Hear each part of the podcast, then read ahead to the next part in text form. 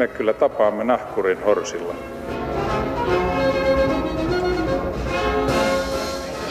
Mä sanoin, että minä juon nyt kahvia. Arvoisat valehtelijat ja valevalehtelijat, totuuden jälkeiset torvet, herrasmies ja herrasnaishuijarit. Tervetuloa taas Roman Schatzin Maamme-kirjan lämpimän sarkastiseen syliin. Tänään puhumme luulohuijareista, eli ihmisistä, jotka uskovat olevansa huijareita, olematta sitä.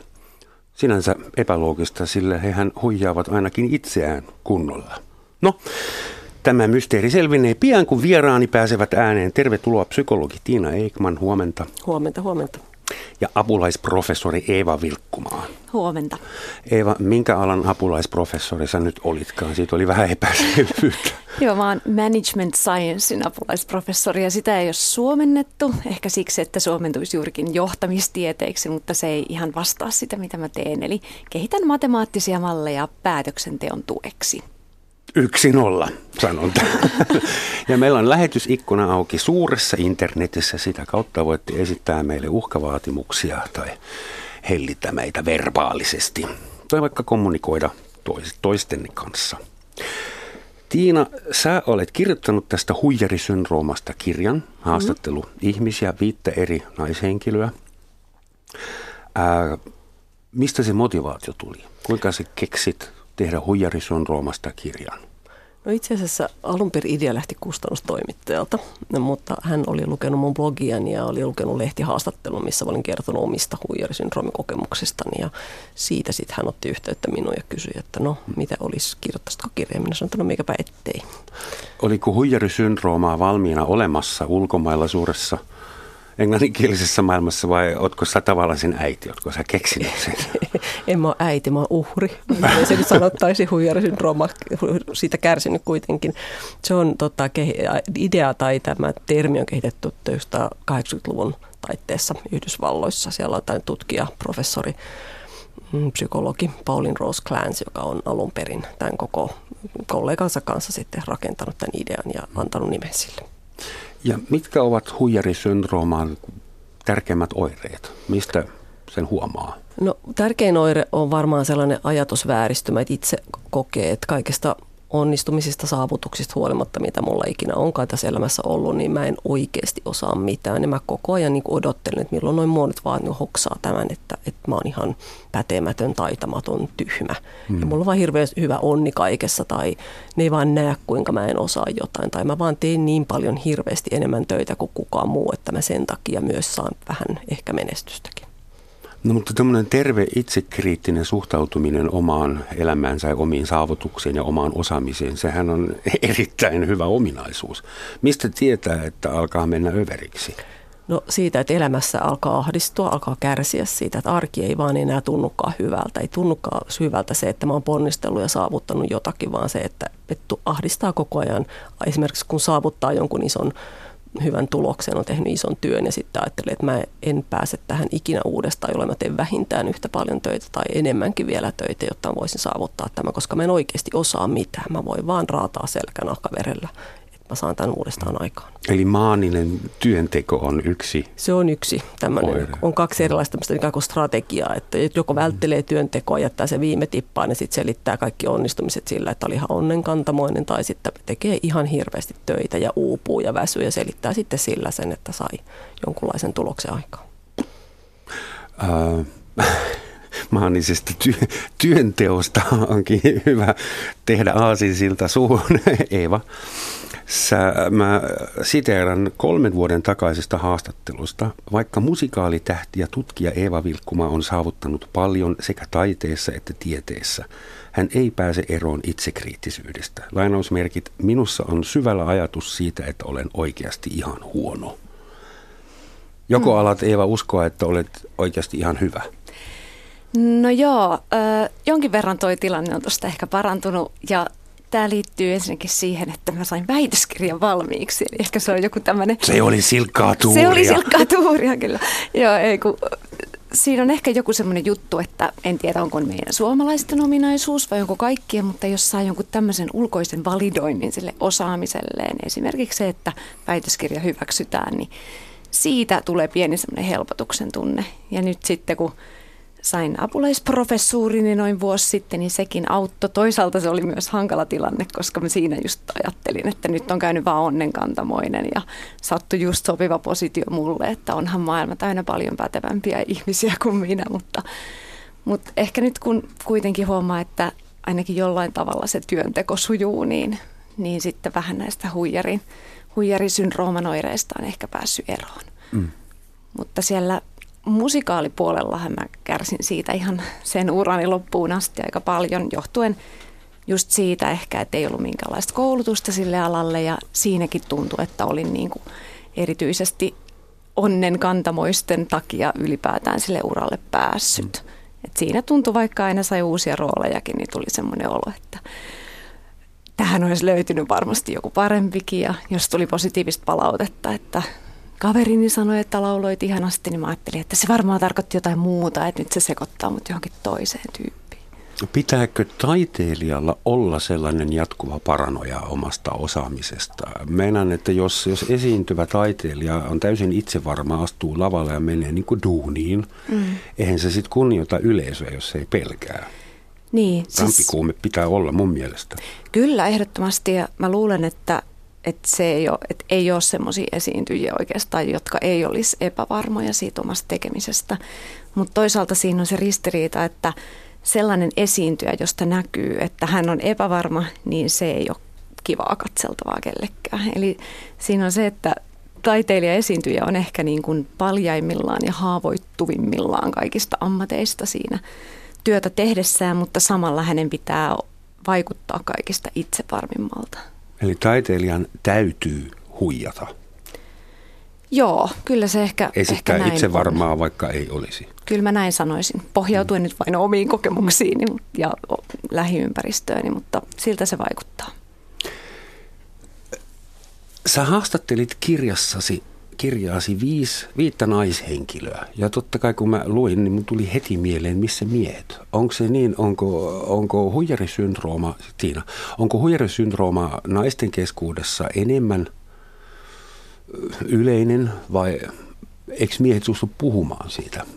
Mä en saanut haastateltavaksi yhtään miestä. Mä kyllä yritin löytää. Mä hain somessa esimerkiksi eri tavoilla haastateltavia tähän mun kirjaani, mutta yksikään mies ei ilmoittautunut vapaaehtoiseksi sitten lopulta. Yksi otti yhteyttä, mutta hän ei kuitenkaan sitä halunnut olla haasteltavaksi kirjaa varten. Ja, ja tota, alun perin ajateltiin, että huijarisyndrooma tai huijari-ilmiö, niin kuin tämä nykyään kutsutaan, eikä syndrooma, että et se liittyy akateemisesti koulutettuihin nuoriin naisiin, koska ne oli ne ihmiset, jotka nämä alun perin, alkuperäiset tutkijat löysi, löysi siihen kohdeporukkaansa, mutta sitten kun sitä tutkittiin lisää ja selvitettiin, Yhdysvalloissa tehtiin aika laajokin tutkimuksia jossain vaiheessa, niin kyllä se on ihan yhtä lailla miesten kuin naistenkin ongelma. Miehet hmm. ehkä ilmaisee sitä asiaa eri tavalla, tuo sen näkyviin eri tavalla kuin naiset voi olla, en tiedä. Uskallatko yhtään niin kuin tulkita sitä, sitä sukupuolieroa, että onko miesten vaikeampi puhua siitä, vai tuleeko miehet paremmin toimeen sen kanssa? Onko se miehelle niin kuin normaalimpi tila?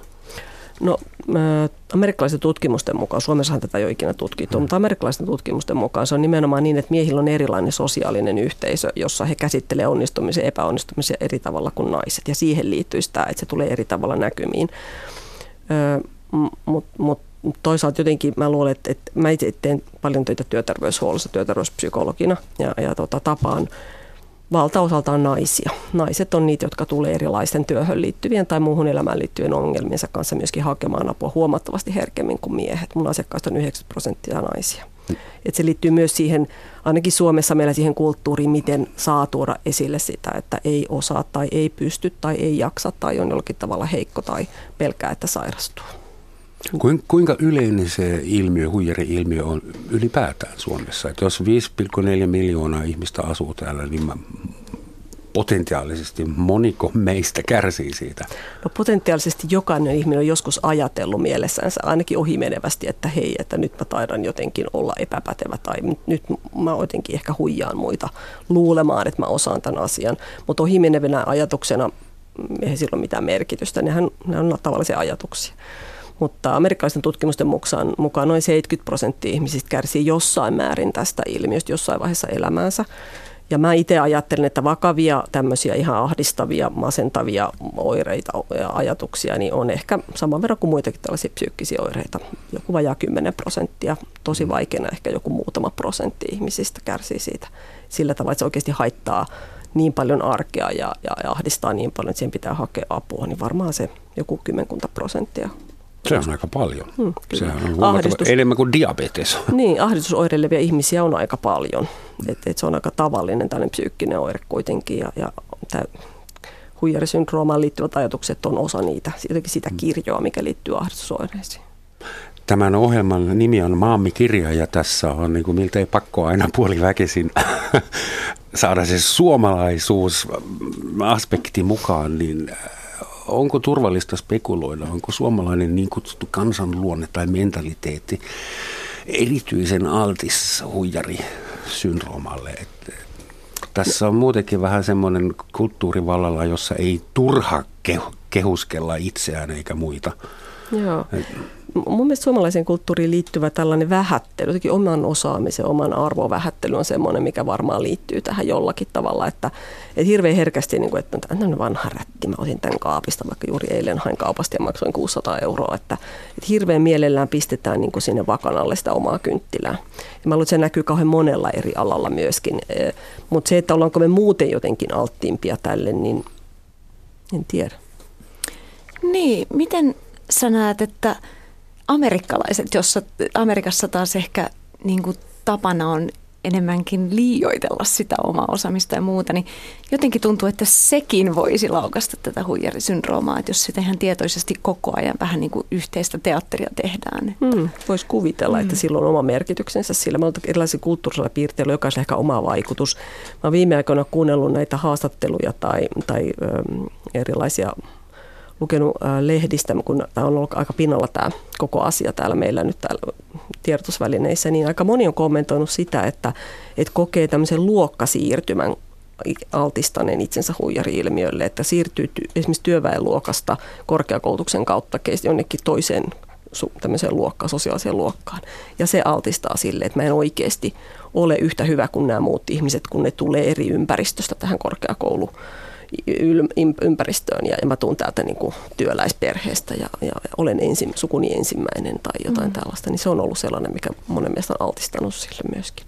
Mutta alun perinhän ajatellaan, että tämä liittyy nimenomaan perhevuorovaikutusilmapiiriin, eli kotona vanhempien tapa kommentoida lapsen osaamista, kykyjä ja taitoja on ollut sellainen, mikä vääristää lapsen käsityksen omasta osaamisesta. Ja kun se menee identiteettitasolle, niin sitten hän menee kouluun ja kohtaa täysin erilaisen arvion omasta osaamisestaan ja sieltä alkaa kehittyä tällainen ajatus, että, että mä taidan huijata. Nyt sä vastasit jo aika keskeiseen kysymykseen, joka olisi tullut vasta vähän ajan kuluttua, mutta jäädään tähän. Eli mistä, paljonko tiedetään tai spekuloidaan siitä, että mistä se huijarisyndrooma johtuu? Sä sanot, että se johtuu perhepiiristä, tavasta, jolla vanhemmat antaa palautetta lapselle.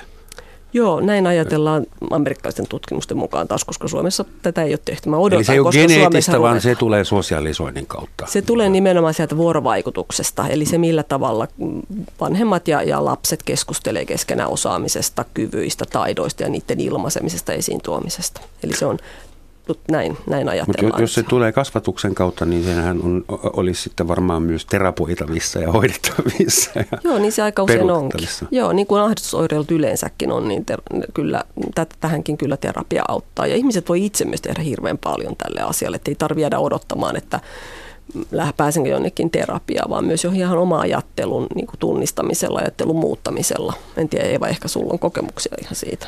Joo, ja nyt sanon, että omalla kohdalla, jos äiti ja isä kuuntelee, niin haluan sanoa tämän, että omalla kohdalla se ei kyllä johtunut tästä kasvatuksellisesta puolesta mitenkään. Et ehkä se johtui just siitä, että mä menin aika nuorena sinne kaksikymmentäyksivuotiaana tänne musikaalimaailman pyörteisiin ja sitten siellä tuli aika nopeasti semmoinen olo, että hetkinen, että hallitseks mä tätä ja sitten kun se tapahtui sillä uralla, niin se vähän niin kuin valui muillekin elämän alueelle se sama ajattelutapa, mutta tota öö, tosiaan ehkä semmoinen yksi, yksi keino, mikä itsellä on ollut, on huomata se, että aina kun vertailee itseään muihin ihmisiin, niin tuntuu, että vertailee yksittäisiä osaamisalueita niin kuin sen osaamisalueen parhaaseen osaajaan.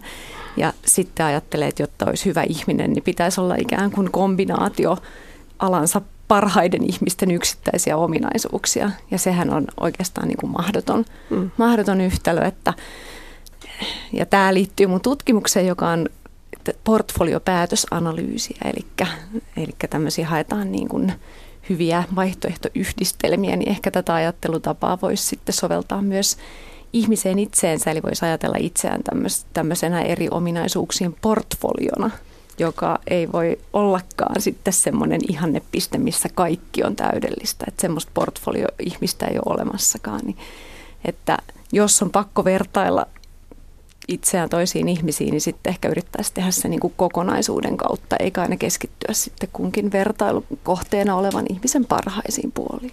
Hmm, sitten on se sanontakin, että jos haluat voida huonosti, niin vertaa itseäsi toisiin. Joo. Et, et se on varmaan yksi sellainen ilmiö, mitä, mitä sä kuvaat, on just se, että et kun me siirrytään työelämään ja, ja ihan tavallaan, ehkä mä ajattelen myös, että riippumatta siitä taustakasvatuksesta tai tällaista, vaan kun me siirrytään työelämään, niin me siirrytään tähän maailmaan, joka on hirveän abstrakti monelle ihmiselle, kun on korkeakoulutetussa maailmassa.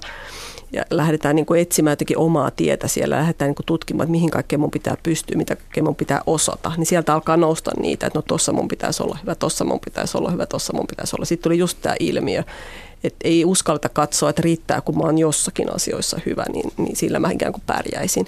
Jos miettii nykypäivän työelämää, kun ikään kuin semmoinen laaja-alaisuuden vaatimus on, on ihan keskeinen siellä.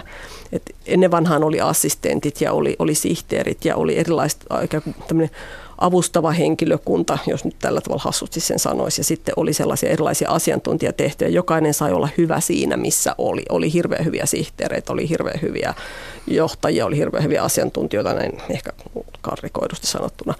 Ja, ja, tota, ja se riitti. Ja nyt sitten jokaisen pitää hallita koko se kirjo siellä omalla työpaikalla. Pitää, pitää osata kaikki tehtävät, ja sieltä ikään kuin kumpuaa jo semmoinen odotusarvo, että sun pitää pystyä hirveän moneen. Sitten kun se välittyy nuorille ihmisille, esimerkiksi työpaikkahakemusten kautta, Ja, ja niiden ilmoitusten kautta, mitä, mitä on, kun pitäisi pystyä vaikka mihin, mm. eikä niitä sitten uskalla edes kunnolla lukea, että mihin kaikkeen pitäisi pystyä.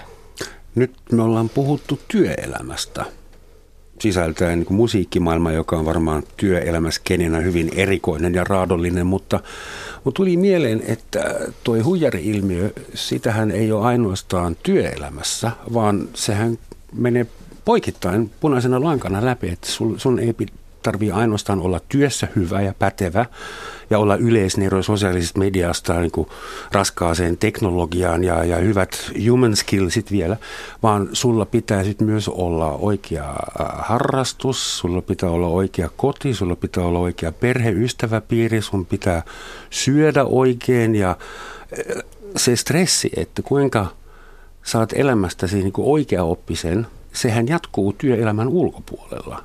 Mutta onko se niin, että, että tähän asti ollaan keskitytty siihen työelämään? No tähän asti ne ihmiset, joita mä olen haastatellut esimerkiksi ja jotka mä olen tavannut tämän asian ympäriltä, niin pääsääntöisesti kokee, että se vaivaa heitä työelämässä. Et, et aika monella kuitenkin jotenkin se ikään kuin perhe-elämä on erilaista ja siellä saa olla ikään kuin rennommin, niin ei tarvitse ihan niin ehkä hakea sitä, että miten, miten mä täällä nyt sitten pärjään.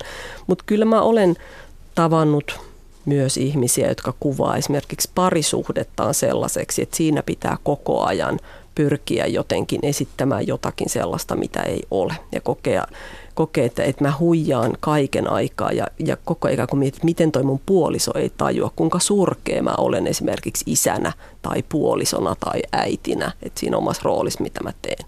Ja odottaa vaan ikään kuin sitä, että koko maailma romahtaa, että kaikki tajuaa viimeistään neuvolassa tai kouluopettaja tai joku viimeistään tajuaa, että toi on ihan surkea kasvattaja, että ei siitä ole yhtään mihinkään. Että se, niin kuin, se voi pahimmillaan levitä ihan kaikille elämän alueille, silloin ihminen voi todella huonosti.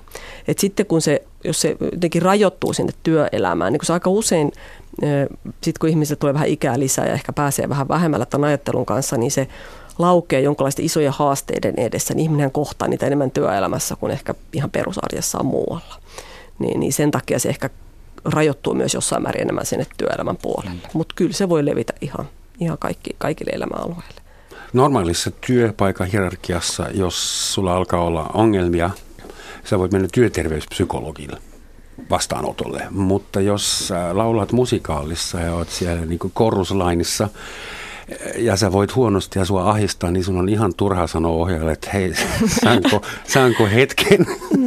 produktion työterveyspsykologin kanssa. Että kuinka, mitä neuvoja sä antaisit lahjakkaille ihmisille, jotka menevät musiikkimaailmaan, jolla on taipumus kokea asiat ankea, ankean kautta?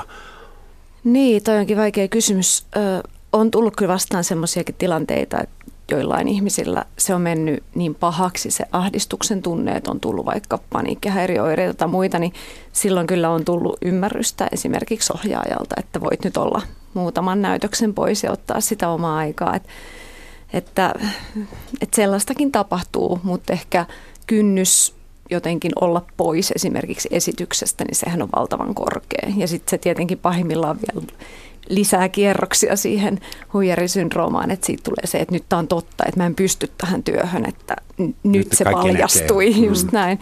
Että se on, se on hyvin vaikea yhdistelmä kyllä tämä esiintyjä ja huijarisyndrooma.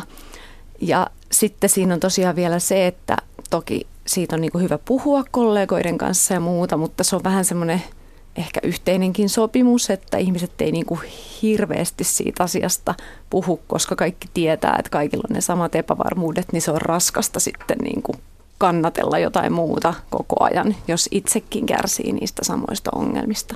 Se on ehkä sen työyhteisön koheesion kannalta tärkeää, että kaikki niin kuin esittää sitä, että hyvin menee ja ei ahdista ja päkkärissä ei ruveta hermostuttamaan toinen niin, toistaan. Se on niin herkkä se tilanne, että se mm. pitää jotenkin yrittää kuitenkin pitää sellaisena ahdistusvapaana työympäristönä niin pitkälle kuin mahdollista. Se on aika jännä, koska useimmissa ammateissa kuitenkin ihmiset hyötyy siitä, että saa jakaa myös ammattiin liittyviä hankalia haastavia tunteita. Niin sitten se jotenkin se kokemus, mikä teillä on teatterin puolella, on se, että et, et se, se ikään kuin pilaa jotakin, jos sitä tai jotenkin haittaa jotenkin, jos sitä jaetaan niitä hankalia tunteita. Niin, ehkä se on joku semmoinen balanssi, että toki on just hyvä jakaa niitä, niin sit, siitä tulee ehkä semmoinen pieni helpotuksen tunne, että mä en ole ainoa, joka tuntee näitä tunteita, mutta niitä ei voi jäädä silleen kauheasti märehtimään, että muuten mm. se, se, on, se on ehkä se tasa, tasapainon löytäminen olisi se ideaali ratkaisu tähän. Varmaan ja se, joka paikassa. Just niin. Joo, joo. Mä luulen, että märehtiminen on aina niin hankala asia työpaikoilla. Kyllä. Joo. Alice, mulla on semmoinen työhypoteesi, jota mä aina yritän muistaa, kun mulla alkaa itse uskoa itseeni mennä. Se on good enough is good enough. Mm. Tarpeeksi mm. hyvä on tarpeeksi hyvä. Ja. Se ei ole välttämättä loistava, mutta se on tarpeeksi se hyvä piste. No, niin. Joo, meillä oli just yhdessä teatterissa semmoinen, että ennen esitystä aina pidettiin kädestä kiinni ja sanottiin, että parhaamme teemme ja se riittää. Joo, just nimenomaan. Se oli kiva. Ja tämä on just sitä, mitä mä mietin, että kun ihminen voi tehdä niin kuin omalle ajattelulleen monta asiaa myöskin tämän huijari-ilmiön kanssa, että voi lähteä tutkimaan omaa ajattelua ja miettiä, että mikä siellä oikeasti on totta, mikä on mun ajatuksiani ja, ja mitä mun ajatukset oikeasti merkitsee, onko niillä kauheasti väliä, että mä ajattelen mm. tällä tavalla, että siellähän nyt pyörii se mun päässä niin mun ajatukset ja who cares. Sitten voi niin kuin ruveta ajattelemaan, että okei, mikä on semmoinen ajatus, mitä mun kannattaa ajatella, kuten että mä oon tarpeeksi hyvä ja sillä mennään ja se riittää. Sitten katsoa, mitä tapahtuu sen jälkeen. Jos jokainen bussikuski miettisi koko ajan, voi kun ihmiset huomaa, että mä en oikeasti osaa ajaa bussia. Huhhun. Onneksi huijarisyndrooma on sentään vain hyvin koulutetuilla ihmisillä. Ne ei pysty Joo. tekemään niin paljon pahaa kuin bussikuski. Hyvät ihmiset, tämä on Yleisradio. Yle Radio yksi, Roman Schatzin Maamme-kirja, jossa tänään analysoidaan kohtalaisen uutta yhteiskunnallista kansainvälistä ilmiötä nimeltä huijarisyndroomaa. Ja studiossa vieraana ovat apulaisprofessori Eeva Vilkkumaa ja psykologi Tiina Ekman. Jep, tuli sekin sanottu. Mun tuli mieleen, kun mä ajattelin tätä teemaa, nykyään kun suomalaisille nuorille opetetaan, kuinka kirjoitetaan työpaikkahakemus, niin heitähän opetetaan suoraan valehtelemaan, huijaamaan ja myymään itsensä, itseään semmoisilla superlatiiveilla, että Erkkikin tietää, että tämä ei voi pitää paikkaansa. Että ainoa negatiivinen asia minussa saattaa olla se, että mä vähän ylisuorittaja ja semmoista. Eli siis mitä järkeä siinä on, että me treenataan nuoriso huijaamaan tietoisesti ja sitten keksitään, että voi voi huijarisyndrooma on paha juttu. Hmm. Et, Mä, en, mä, mä oon pikkusen eri mieltä tuosta, mä toivon, mä toivon että, ehkä kärjisti vähän. Että, että se ei ole ihan näin, koska mä oon itse silloin yhdeksänkymmentäluvun lama-aikana tein paljon töitä työttömien työnhakijoiden kanssa, käytiin, tehtiin hakemuksia, harjoiteltiin ja mietittiin itsetuntokysymyksiä ja, ja tehtiin C V:itä ja kaikkea ja Ja silloin nimenomaan pohdittiin sitä, että kun Yhdysvalloista rantautui tietenkin hirveä määrä erilaisia konsultteja, urakonsultteja neuvomaan ihmisille, miten hakea töitä, että mikä se on ikään kuin se suomalainen tapa tuoda esiin oma osaamisensa ilman, että tulla, tulla, kokee, että nyt mä vaan fuulaan kaikkia. Ja mä toivon ainakin, että tämän päivän työelämässä näitä koululaisia opetetaan todellakin oikeasti aidosti miettimään oma osaamisensa, miten mä tuon sen sopivasti esiin, eikä niin, että mä valehtelen tässä. Ja, ja tota, aika monet siitä huolimatta, kun menee työhaastatteluun esimerkiksi, niin sanoo mulle, että kauheata sentään, kun siellä piti kehua itseään, niin enhän mä oikeasti mitään osaa. Että, että kyllä siinä on se iso ristiriita sen kokemuksen jotenkin sen välillä, mitä pitäisi mennä kertomaan itsestä. Että ihan tämmöinen neljäkymmentäviisivuotias insinööri, joka hakee itselleen uutta työpaikkaa, niin saattaa sanoa vastaanotolla, että, että niin, mutta kun mä en oikeasti osaa mitään. Nyt en voi mennä haastatteluun valehtelemaan, että mä jotakin osaisin. Ja hän on kuitenkin tehnyt sitä työtänsä ainakin kaksikymmentä vuotta sen jälkeen, kun on valmistunut koulusta ihan todennäköisesti riittävän hyvin. Ja kokemus on, että hän ei osaa mitään. Nyt ihan spontaani kysymys. Missä vaiheessa suomalainen insinööri on passivoitunut niin täydellisesti, että, että jähmettyy hmm. tuommoisessa tilanteessa? Vai, kyllähän suomalaisten on joskus täytynyt olla oma-aloitteisia, muuten tässä maassa ei olisi jäänyt eloon. Että niin kuin, kuinka se on mahdollista? Kuka, kuka on tehnyt tämän sille suomalaiselle insinöörille neljäkymmentäviisivuotiaalle? Sä houkuttelet psykologia sanomaan, että äiti. Haastan vähän. Joo. Tota, joo. Mä, mä luulen, että se niin elämän mukavuus passivoi ihmisiä. Ei tarvi haastaa itseä ja, ja istuu kaksikymmentä vuotta samassa työpaikassa ja, ja tekee sitä omaa työtään ja tyytyväinen ja sitten yhtäkkiä joutuu vaikka ulos työpaikalta ja joutuu miettimään uudestaan koko elämänsä, niin se on semmoinen, mitä on joutunut kohtaamaan hyvässä lykyssä siihen kaksikymmentä vuoteen. Niin se se niin kuin tämmöinen hyvä elämä passivoi niitä taitoja, mitä tarvitaan niihin muutosvaiheisiin. Silloin kun ei tapahdu mitään, niin, niin silloin ihminen ikään kuin kadottaa sen tatsin siihen, että pitäisi pystyä siinä muutosvaiheessa toimimaan eri tavalla. Miten toisestakin suunnasta, kun joku tarjoaa työtä, niin työpaikka-ilmoituksissa on myös semmoisia vaatimuksia, että pitää olla nuori, kaunis ja kolmenkymmenen vuoden kokemus, pitää olla seitsemää kieltä ja sitä ja tätä tietokonesoftaa pitää osata ja sitten sun pitää olla somehaka mm. vielä. Ja, mm, kyllä se on omia saamaan kenen hyvänsä ahdistumaan ja paniikkivaltaa siitä, että pystyykö tuohon ikinä vastaamaan, varsinkaan näin viisikymppisenä, kun siellä kolmekymmentä kysytään.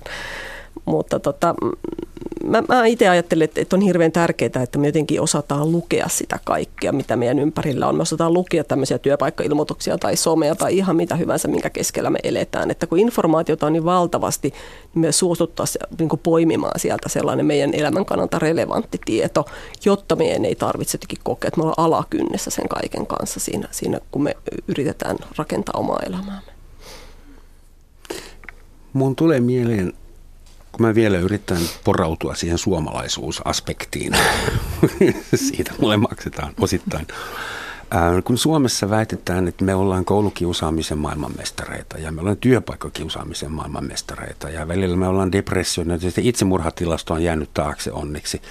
Mutta täällä tilastoidaan omaa huonovointisuutta ja vajavaisuutta ja depressiota niin ahkerasti, että mä mietin, johtuisiko se siitä, että suomalaisen kynnys tuntea itsensä kiusatuksi on kohtalaisen matala, koska täällä on ollut niin paljon tilaa ihmisille, että ei tarvinnut kauheasti kehittää tämmöisiä hienotunteisia sosiaalisia pikkutaitoja.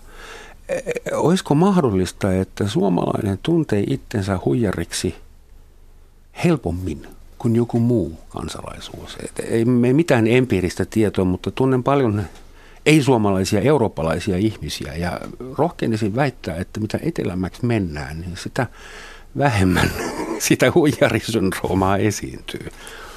Italiassa osataan olla tosi ylpeitä itsestään ilman suurta substanssia. Hmm. Niin siis me tiedämme, jotenkin yleistää siihen suomalaiseen mielenlaatuun, että minkälaisia me ollaan, niin kyllähän meidät ollaan niin kuin ihan perinteisesti kasvatettu ajattelemaan vaatimattomasti ja, ja pitämään itsemme vähän taka-alalla. Ja ehkä se liittyy myös vähän tämmöiseen geneettiseen perimääkin, että ihmisen temperamenttihan niin kuin on joko siten, että me ollaan niin kuin spontaanimmin menossa kohti jotakin tai ollaan vähän harkitsevampia, että ollaanko me sitten enemmän ehkä geneettisellä harkitsevan puolella, mutta tämä nyt on hirveän rankkaa yleistystä jotenkin, hmm. mutta että, että voisi no, ajatella siis tämän mä tyyppistä. Löydän sen tuhansista pikku, pikku yksityiskohdista. Ruoka oli hyvä ja sitä oli riittävästi. Niin se kuulostaa Ranskassa kyllä vähän erilaiselta, se sama, samalla konnotaatiolla tarkoitettu kommentti. Hmm. Ja. ja kyllä silloin siis tällainen vaatimattomuuteen, vähättelyyn, ikään kuin kasvatettu tai koulittu tai ajattelemiseen koulittu ihminen, niin kyllähän hän totta kai on herkempi silloin myös miettimään, että huijaanko mä muita, kun mä oikeasti jotenkin osaisinkin jotakin. Et, et uskonko mä siihen, että mä osaan jotakin vai liittyykö tähän nyt jotain muita asioita, sattumaa tai, tai muuta, mikä, mikä selittää sitä mun osaamista. Liittyykö osa tästä myös siihen, että suomalaiset on tottunut tekemään niin paljon niin kuin itsekseen? Että et jos tehtäisiin ryhmässä, niin sitten siinä ehkä kaikkien ne vähän erilaiset vahvuudet jollain tavalla komplementoisi toisiaan ja sitten siitä tulisi kaikille hyvä fiilis, kun tämä yhteinen lopputulos on jotenkin tosi hyvä. Tai mietin nyt vaan omaa työtapaa, että itsellä on ehkä tapana, niin kun, että mun pitää tehdä nyt kaikki itse ja sitten hakkaa päätään seinään ja sitten tuntee, että ei oikein osaa tarpeeksi ja kaikki muut olisi tehnyt tämän paljon nopeammin ja paremmin. En kyllä, tiedä. Kyllä sitä on väitetty, että me ei olla täällä metsissä kasvaneena, niin kuin säkin mm. sanoit, niin oikein päästy kunnolla näihin samanlaisiin sosiaalisiin taitoihin käsiksi, yhdessä tekemisen taitoihin käsiksi.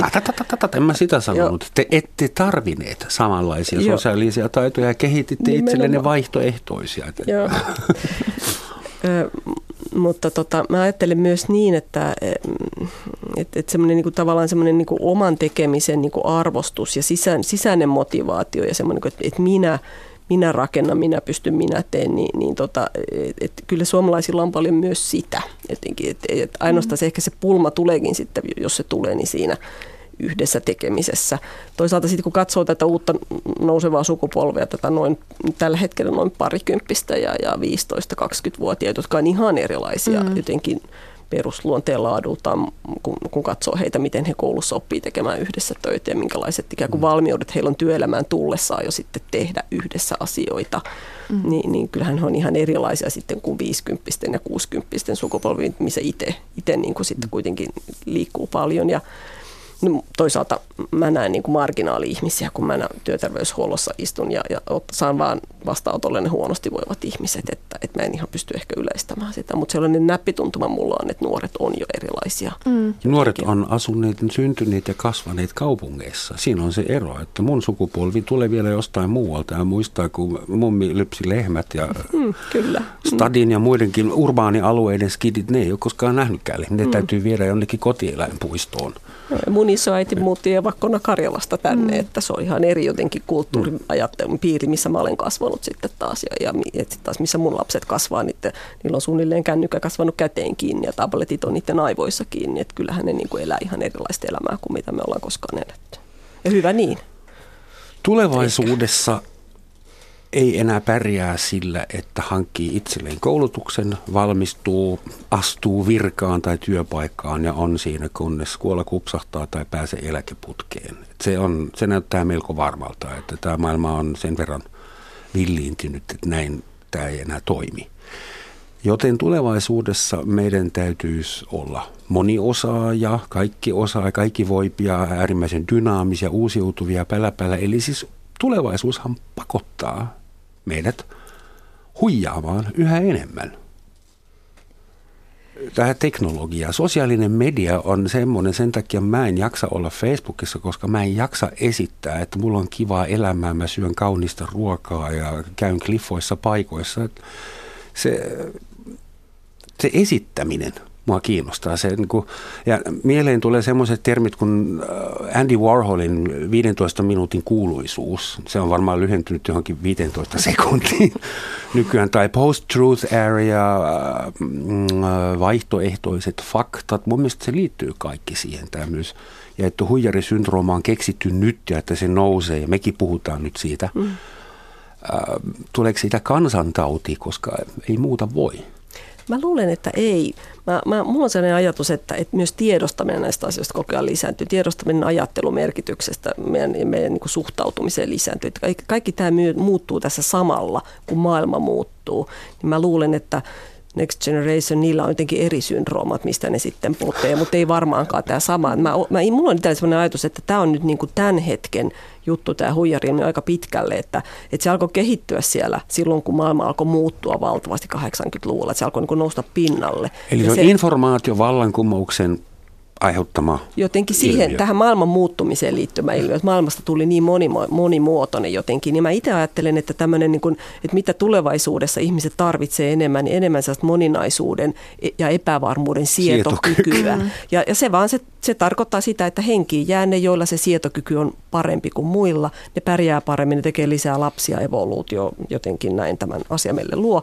Ja, ja sitä kautta heillä on erilaiset sitten ne ongelmat, mistä he kärsii, että heillä ei varmaan ole tätä samaa problematiikkaa kuin meillä. Mm, tämä kuulostaa musta ihan uskottavalta kyllä.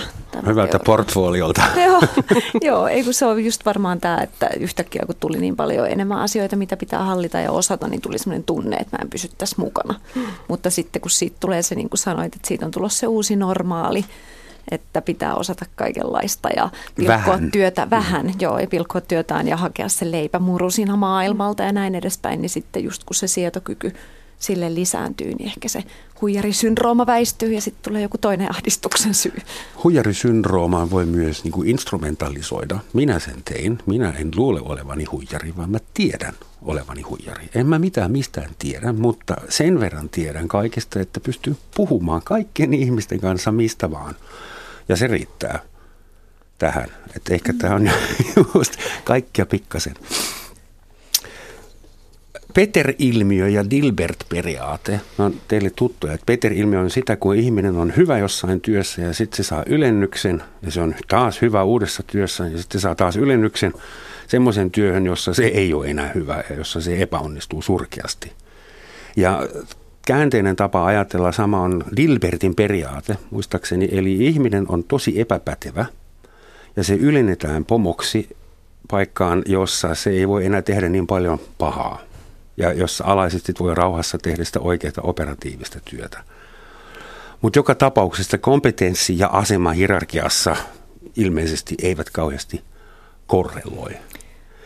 Ja niin, niin mitä johtamistieteiden että apulaisprofessori sanoo. Niin, no tämä ei ole ihan mun ydinaluetta, kun mä oon tosiaan matemaattinen mallintaja, mutta tuosta Peterin periaatteesta mulla on ainakin tullut sellainen olo, että se vähän olettaa, että ihmisen kompetenssi on jollain tavalla fiksattu ja se ei muutu eikä kehity, jos hän, hän siirtyy asemasta toiseen. Et varmasti aina kun tulee joku muutos, eli siirtyminen seuraavalle portaalle vaikka siinä hierarkiassa, niin tulee se hetki, jolloin ei ihan ole niin kuin mukana siinä eikä ihan osaa, mutta sitten toivottavasti kun itseään pääsee vähän haastamaan, niin sitten se lopputulos on kuitenkin parempi ja kehittyy siinä tekemisessä paremmaksi kuin mitä olisi voinut olla siellä alemmalla tasolla, jossa on ehkä just liian mukavaa sen kehityksen näkökulmasta.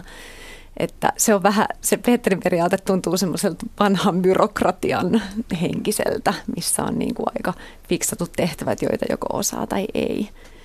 Se ei ehkä päde tässä maailmassa, jossa kaikki on niin muuttuvaa kaiken niin. aikaa. Sitten sä siirryt ikään kuin seuraavaan, jos sulla on taas uusi ikään kuin vaatimusalue kokonaan ja sun pitää harjoitella siihen liittyviä asioita ja ehkä täydentää sun osaamista ja jotenkin jättää jotain mm. pois, kunnes siirryt seuraavaan taas ja taas sä ikään kuin vaihdat sitä ja meet, meet ikään kuin uuteen, uuteen maailmaan. Mä mietin t- tätä toista periaatetta Dilbertia, että et, et, et, et organisaatiot kansoittavat väliesimiesten paikat sitten näillä, jotka eivät ole päteviä.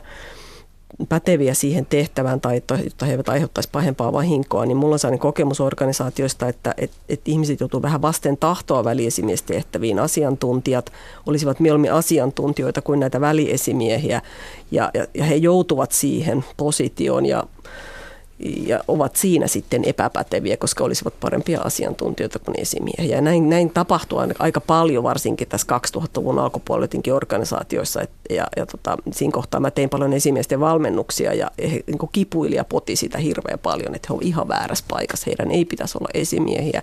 Ja sitten se toisaalta näkyy mulle siinä kohdassa, kun mä oon työterveyspsykologin, otan vastaan heidän alaisia, jotka kipuilee sitä, että mun esimiehen ei todellakaan pitäisi olla esimies. Mm. Mä luulen, että se on enemmän kysymys tämmöisestä ilmiöstä, mutta jotenkin tämä on jotenkin, että selitetään tällä mallilla ikään kuin jotakin, mitä tapahtuu muista syistä. Näin mä sen itse ajattelen. Niin, se onkin aika jännä, että ylen, ylen, ylenemiset esimieheksi, joka on just enemmän tämmöinen koordinoiva ja organisoiva tehtävä, niin tapahtuu sieltä asiantuntijapoolista. Mm. Että ehkä se on muuttunut jollain tavalla, että nyt niitä väliesimiehiä haetaan ehkä jostain muualta, että sinne saataisiin sellaisia ihmisiä, jotka nauttii tästä, tästä väliesimiehen asemasta. Toivottavasti, koska mm. esimerkiksi jos ajattelee huijari-ilmiöitä ja huijariajattelua, niin esimies on ihan olennaisen tärkeässä roolissa työpaikalla. Mm. Että millä tavalla esimies ottaa vastaan sitä viestiä, että mä koen huijaavan ja että mä en oikeasti osaa. Millä tavalla antaa palautetta, miten sitä käsitellään työyhteisössä sitä ilmiötä, niin se on ihan, esimies on ihan A ja O siinä kaiken aikaa. Niin mitä neuvoksi ihmiselle, joka kokee kärsivänsä huijarisyndroomasta ja mitä neuvoksi sen lähiympäristölle, työkollegoille, perheille, pomolle? Niin, no, jos aloittaa ensin ihmisestä itsestänsä, niin on hirveän tärkeää pysähtyä niin kuin miettimään sitä omaa ajatteluansa, että osaanko mä nyt oikeasti tämän mun työni, mitä mä osaan, mitä mä en osaa, onko mun ajattelussa ehkä jotain sellaista, mikä ei pidä paikkaansa.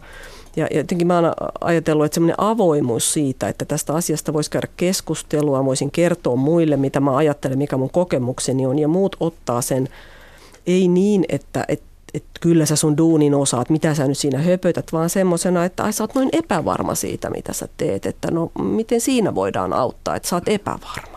Ja esimiehen niin kun olennainen taitohan on tutkia ihmisen ammattiosaamista jotenkin niin kun faktisesti, että tämän sä osaat, tossa sun pitää kehittyä, tää on sulle ihan uusi aluevaltaus ja ton sä voit jo jättää taaksesi, että tutki, auttaa tutkimaan sitä ja sitä kautta realisoimaan sitä osaamista myöskin. Että sen lähipiirin, jotenkin sen työyhteisön tai esimiesten niin kun, ja olennainen ehkä rooli siinä kohtaa on ottaa niin kuin vakavasti se, että et ei työkavereiden tarvitse ryhtyä terapeutiksi, mutta työkaveri voi sanoa, että hei kuule, että toi kuulostaa siltä, että sun olisi hyvä puhua esimiehen kanssa tuosta asiasta, että et ei varmaan ole kiva tehdä töitä tuossa fiiliksessä. Joka tapauksessa psykologi suosittelee kommunikoimista. Kuinka ollakaan. Kuinka, kuinka ollakaan. Kyllä. Mietin tätä suomalaista työelämää. Me ollaan nyt pisteessä, jossa meille luvataan, että aika monet työpaikat, kaikki varastomiehet, taksikuskit, sairaanhoitajat, kaikki mitä voidaan korvata älykkäällä teknologialla, niin se kohta korvataan. Väestömäärä lisääntyy, työpaikkojen määrä vähenee ja työpaikoista käydään semmoista kilpailua, että kaikkien pitää esittää suurin piirtein. Minä olen Donald Trumpin parempi versio. Ja osaan kaiken ja hoidan kaiken käden käänteessä. Et meneekö tämä työelämä semmoiseksi, että äänekkäimmät, huomiohakuisimmat sitten saavat enää, suurimmat huijarit pääsevät enää duuniin? Niin, nythän toki tosiaan puhutaan paljon tästä digitalisaatio- ja automatisaatiovaikutuksesta just tähän ihan työpaikkojen määrään. Että nyt tuntuu, että se näkemys on se, että työpaikkoja häviää enemmän kuin niitä tulee lisää. Eli työtä ei riitä kaikille. Ja sen lisäksi, että eihän nämä tämmöiset suorittavat työt korvaantuu, niin pidemmällä tähtäimellä nähdään, että myös iso osa asiantuntijatyöstä kor- korjaantuu tai korvaantuu tällä, tällä digitalisaatiohommalla. Että sitten oikeastaan vain semmoiset asiantuntijat, jotka pystyy luomaan jotain aidosti uutta, niin selviää tässä kilpailussa. Ja tämä on tosi jännittävä kysymys, että mitä se tarkoittaa tälle meidän yhteiskunnalle, että pitääkö meidän ruveta miettimään tätä niin kuin ihmisten ansaintalogiikkaa jollain eri tavalla. Nythän toki on paljon puhuttu kansalaispalkasta ja sellaisista asioista, että ihmisille ihan maksettaisiin siitä, että he pystyvät kuluttamaan, eli että meidän talous pysyy käynnissä, vaikka kaikilla ei sitä ansiotyötä. Että koneet pystyisi, pysyisivät käynnissä. Niin, niin, niin. Ja sitten tietysti siinä on myöskin, se voi ottaa niin kuin valoisana asiana, että eikö olisi hyvä, että meiltä ihmisiltä, jotka olemme kuitenkin siinä ainutlaatuisia, että me osataan ajatella ja luoda uutta, että niin myöskin resursseja vapautuu tähän ajattelu- ja luomistyöhön, eikä varsinkaan siihen suorittavaan työhön, mutta ei myöskään tämmöiseen niin kuin tylsään asiantuntijatyöhön. Että se vaan vaatii tosiaan sen, sen ajatuskuperkeikan, että, että kaikille ei välttämättä ole sitä kahdeksan tunnin päivätyötä, josta he saa sitten sen palkan joka kuukausi. Mutta se on nyt ehkä aika semmoinen iso murros, mikä tässä varmaan on käynnissä, ja totta kai sillä on näitä psyykkisiäkin vaikutuksia. Näetkö sä, mä en tiedä monesko vallankumous meillä nyt on, mm. onko toinen vai kolmas vai neljä piste nolla teollinen vallankumous, who cares, mutta se ilmeisesti näet siinä myös potentiaalia, koska yleensä ihmiset sanovat, että no, me koneellistettiin maailma, meillä oli teollinen vallankumous ja nyt meillä on ongelmana työttömyys. Mm. Mä en koskaan ymmärtänyt sitä, koska eikö ihminen nimenomaan halunnut päästä eroon työstä? Niin, näillä, niin. Ja nyt kaikki itkee, kun ei ole töitä, en ymmärrä. Se johtuu just siitä, että se työ on tarkoittanut sitä, että sä saat palkkaa ja pystyt elämään mukavasti. Eli se, mitä ihminen tietysti tavoittelee, on semmoinen niin kuin hyvä ja tyydyttävä elämä, jossa hänelle ei ole hirveätä puutetta jostain asioista. Niin nyt tällä hetkellä työttömyys tarkoittaa sitä, että elää siinä puutostilassa, mutta että jos tämä linkki saataisiin katkaistua, että se, että sulle ei välttämättä ole sitä kolmekymmentäseitsemän pilkku viisi tuntia viikossa sitä työtä, niin ei välttämättä automaattisesti sit tarkoittaisi sitä, että, että sun pitää elää semmoista epätyydyttävää ja köyhää elämää. Eli työttömät ihmiset ovat yhteiskunnallisen kehityksen kärki, avantgarde, ensimmäiset. Ja me muut, jotka vielä teemme töitä, no en, me ollaan karvaisia. En tiedä sitä, mutta siitä puhutaan, että, että, että milloin ihmiskunnan ajattelu on ollut niin kuin tuottoisinta ja nopeinta. Niin jos mietitään vaikka tämmöisiä antiikin Kreikan vapaaherroja, sellaisia ihmisiä, joilla ei ollut tätä työnteon orjuuttavaa taakkaa, niin silloinhan on syntynyt toki tosi paljon tosi paljon tärkeää hyvää ajattelua. Silloinhan sitten kaikki työt teki orjat, mikä on tietysti ihan kaamea ajatus, mutta nyt jos ajatellaan, että kaikki tylsät työt tekisi koneet. Hmm. Se on jonkinlaista kehitystä. Tietysti tähän liittyy se monen, monen mielestä pelottava skenaario, että et, et, et kun ihmiseltä lähtee työ, niin lähtee myös jossain määrin jotenkin se arvo ihmisenä. Et mehän ollaan totuttu mittaamaan, varsinkin täällä meidän kulttuurissa, niin jotenkin sitä ihmisen arvoa yhtä kuin työn arvo. Jotenkin, että se liittyy toisiinsa hirveän tiukasti ja, ja ehkä tällainen niin kuin kansalaispalkka-ajatus tai muu tämmöinen toimeentulon rakentaminen eri tavalla kuin aikaisemmin voisi auttaa siinä, että se ikään kuin irtoaisi se arvoajatus siitä. Että mä voin tehdä työtä siksi, että työ on mielenkiintoista, mulla on siihen jotain annettavaa, mun ei tarvitse elättää siellä itseäni, niin silloin jotenkin työn ja ihmisarvon niin kuin se linkki voisi myöskin mm. katketa tietyssä mielessä. Se on jotenkin mun sukupolvelle ja edelliselle sukupolvelle hirveän niin ehkä outokin ajatus, että miten niin ei tehtäisi työtä, että mitä se semmoinen elämän mukaan on, kun ihmisenhän kuuluu tehdä työtä, mm. jotta on jotenkin niin kunnollinen ihminen. Ja, ja tästä, tästä voisi kuvitella, että tulee niin kuin ainakin osalle ihmisistä ikään kuin isokin kynnys, että miten, miten lähteä tuohon ajatteluun mukaan. Ihan varmasti, ja toi on just se avain, avainasia tässä tosiaan, että se työn ja sitten se ihmisarvon välinen linkki mm. jotenkin se murrettaisiin. Asun aika lähellä Hietaniemen hautausmaata, joka on todennäköisesti Suomen kauniimpia ja historiallisimpia. Ja välillä mä kävelen siellä ja musta on aina sydäntä lämmittävää katsoa, että aika monessa hautaus, hautakivessä lukee vainajan ammatti. Mm. Ei yleensä naisten kohdalla, paitsi jos hän on ollut niin kuin poikkeavan menestynyt nainen, mutta siellä lukee niin kuin joku neuvos tai joku rautatiepäällikkö tai jotakin semmoista. Mä mietin, että missään ei lue, että tulinen rakastaja, ää, hauska isä, ää, omituinen papparainen tai jotain. Se on aina vaan se ammatti. Mm. Eli siis työ on äärimmäisen keskeinen, mutta mm. sitä se oli vielä enemmän pari sukupolvea sitten. Et ehkä me nyt ollaan jo tottumassa siihen, että jotkut jaksaa elää oikeasti skimbaamalla ja hörpäämällä kokteileja. Mm-hmm. Toivottavasti tämä on tulevien sukupolvien ajatustapa. Tällä hetkellä, jos eilisestä Hesarista muistaakseni luin näistä leipäjonoista artikkelia ja, ja mietin sitä, että miten työ, työ, työttömyys ja ihmisarvo kuitenkin liittyy edelleen voimakkaasti toisiinsa. Kuinka suuri häpeä on olla jotenkin ilman sitä työtä ja olla jotenkin sen muiden avun varassa, että sen ajattelun muuttuminen mm. on ihan olennainen, jotta päästäisiin ikään kuin siihen, että voidaan kaikki heittäytyä vaan siihen oloneuvoksen tilaan ja nauttia siitä ja ajatella, että tämähän on kivaa, että mä teen viisi tuntia viikossa töitä ja sitten mulla on kaikenlaista muuta ikään kuin tässä, millä mä rakennan. Ja kauhean monelle ihmisellehän se tarkoittaa myös sitä, että se elämä rakentaa jotenkin uusiksi, että mitä muuta mä voin tehdä kuin työtä. Mm. Että, että mä oon tavannut aika paljon ihmisiä, jotka jää eläkkeelle, ne tulee terapiaan siksi, että ne jää eläkkeelle, kun ei tiedä mitä ne tekisi elämällään, kun niillä ei ole enää työtä. Että jotenkin se ajattelu ympyrä sulkeutuu ja veronmaksaja kiittää. Niin, kyllä, näin on. eläkeläinen käy terapiassa, koska masentaa olla eläkkeellä ja niin, kaikki pyörii verorahoilla. Anteeksi. Mä epäilisin, että toi, sä sanoit sen Tiina, tai siis me itse työskenneltiin se esiin, se ajatus, että toi huijarisyndrooma kehittyy käsikädessä informaatiovallankumouksen ja, ja, ja globaalisen verkottumisen ja, ja nopeutumisen kanssa. Mitä meidän kannattaa nyt sitten, kuinka me valmentaudutaan tulevaisuutta varten, jos meidän pitää olla nopeita, pirskahtelevan pinnallisia, moniosaajia, ei saa jäädä junnaamaan liikaa missään, koska muuten jäädään paitsi muita. Että kuinka me saadaan itsestämme ja lapsistamme treenattu semmoisia tulevaisuuskelpoisia Ouch. kansalaisia. Ouch. Olisiko sulla Eeva joku hyvä matemaattinen malli? Matemaattismalli ei ole, mutta tosiaan ehkä se, se että et, et hyväksyy sen, et, sen tämän niin kuin elämän mittaisen oppimisen jutun. Et, et monilla ehkä se on niin kuin hirveän vaikeaa aina lähteä ottaa haltuun vaikka jotain uutta teknologiaa tai muuta, niin se on vähän semmoinen, että se, se on niin kuin hyvin vaikeaa tulee ihmisellä olemaan, jos, jos hän ei ole avoimesti omaksu näitä erilaisia uusia toimintatapoja.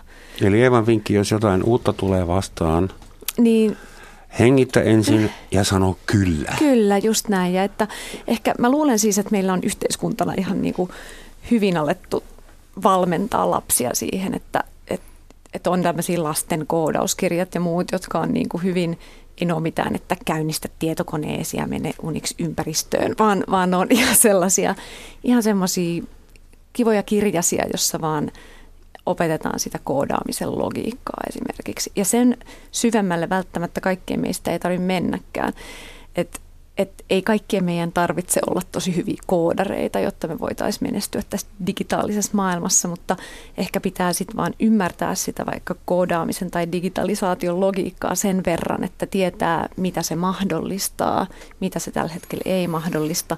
Ja sitten pystyy hankkimaan ympärilleen semmoisia ihmisiä, jotka osaa toteuttaa ne asiat. Hmm. Kiitos. To- toinen näkökulma voisi olla myös se, että jos ajattelee, että ihmisenkin tyytyväisyys tai onnellisuus on vähän hankala sana, mutta, mutta jotenkin, jos ajattelee, että onnellisuus on tämmöinen asenne elämään, niin, niin, niin, niin se on semmoinen jotenkin, lähtee liikkeelle siitä, että suostuu jotenkin elämään. Suostuu siihen, että elämä on moninaista. Elämä, mm. elämä ei ole aina sellaista kuin kuvittelee. Elämässä tapahtuu erilaisia asioita, mitkä tulee yllätyksinä vastaan, joista kaikista ei tykätä suinkaan, kaikista ei voi tykätä. Että joku suostuu siihen, että tämmöistä elämää on eikä niin kuin taistele sen kans kaiken aikaa jotenkin, että jos sitä saadaan välitettyä ikään kuin mieluummin ehkä tuleville sukupolville kuin sitä, että tehdään työtä hampaat irvessä, mm. niin, niin se, semmoinen ajattelu jotenkin mun mielestä helpottaa joka tapauksessa ihmistä tulevaisuudessa, että et, et pystyy katsomaan avoimesti, että ahaa, että tällaisia asioita, kaikenlaisia, että tuosta tykkään, tuosta en tykkää mm. ja, ja näiden kanssa ikään kuin kuitenkin pelaan ja menen eteenpäin, että nämä on ne mun pelimerkit tässä elämässä ja näiden kanssa mun täytyy toimia. Joo, ja tuossa tuli hyvä toi, että tästä tykkään, tästä en lause, että monesti opiskelijat multakin kysyy, että mitä nyt mun kannattaa opiskella, jotta mä selviän tulevaisuudessa, niin toki kerron, että minkälaisia kursseja on tarjolla ja mitkä, tarjolla ja mitkä mun mielestä olisi ehkä hyödyllisiä, mutta painotan sitä, että opiskele sitä, mistä sä tykkäät, koska ihmiset yleensä on hyviä siinä, mitä, mistä he pitävät, koska silloin he jaksavat myös sellaisia asioita työstää. Hmm. Sisäiseen ääneen kannattaa luottaa, mm. ilmeisesti. Kyllä. Hei, suuret kiitokset Eeva ja Tiina. Sen enempää ei ehditä huijarisyndroomaa nyt vatvomaan, mutta kaikki te, jotka siitä kärsitte, te olette oikeasti tosi huonoja ja ettekä tiedä mitään miestään. Vuonna tuhatyhdeksänsataayhdeksänkymmentäviisi mahdollisesti tuon puoleiseen siirtynyt, mutta ainakin varmasti sinä vuonna kuollut romanialainen filosofi Emil Cioran, jota pidetään pessimismin ja nihilismin uran uurtajana, sanoi kerran, me olemme kaikki huijareita ja ainoastaan siksi siedämme toisiamme. Kiitos kaikille näillä sanoilla. Kuulemiin.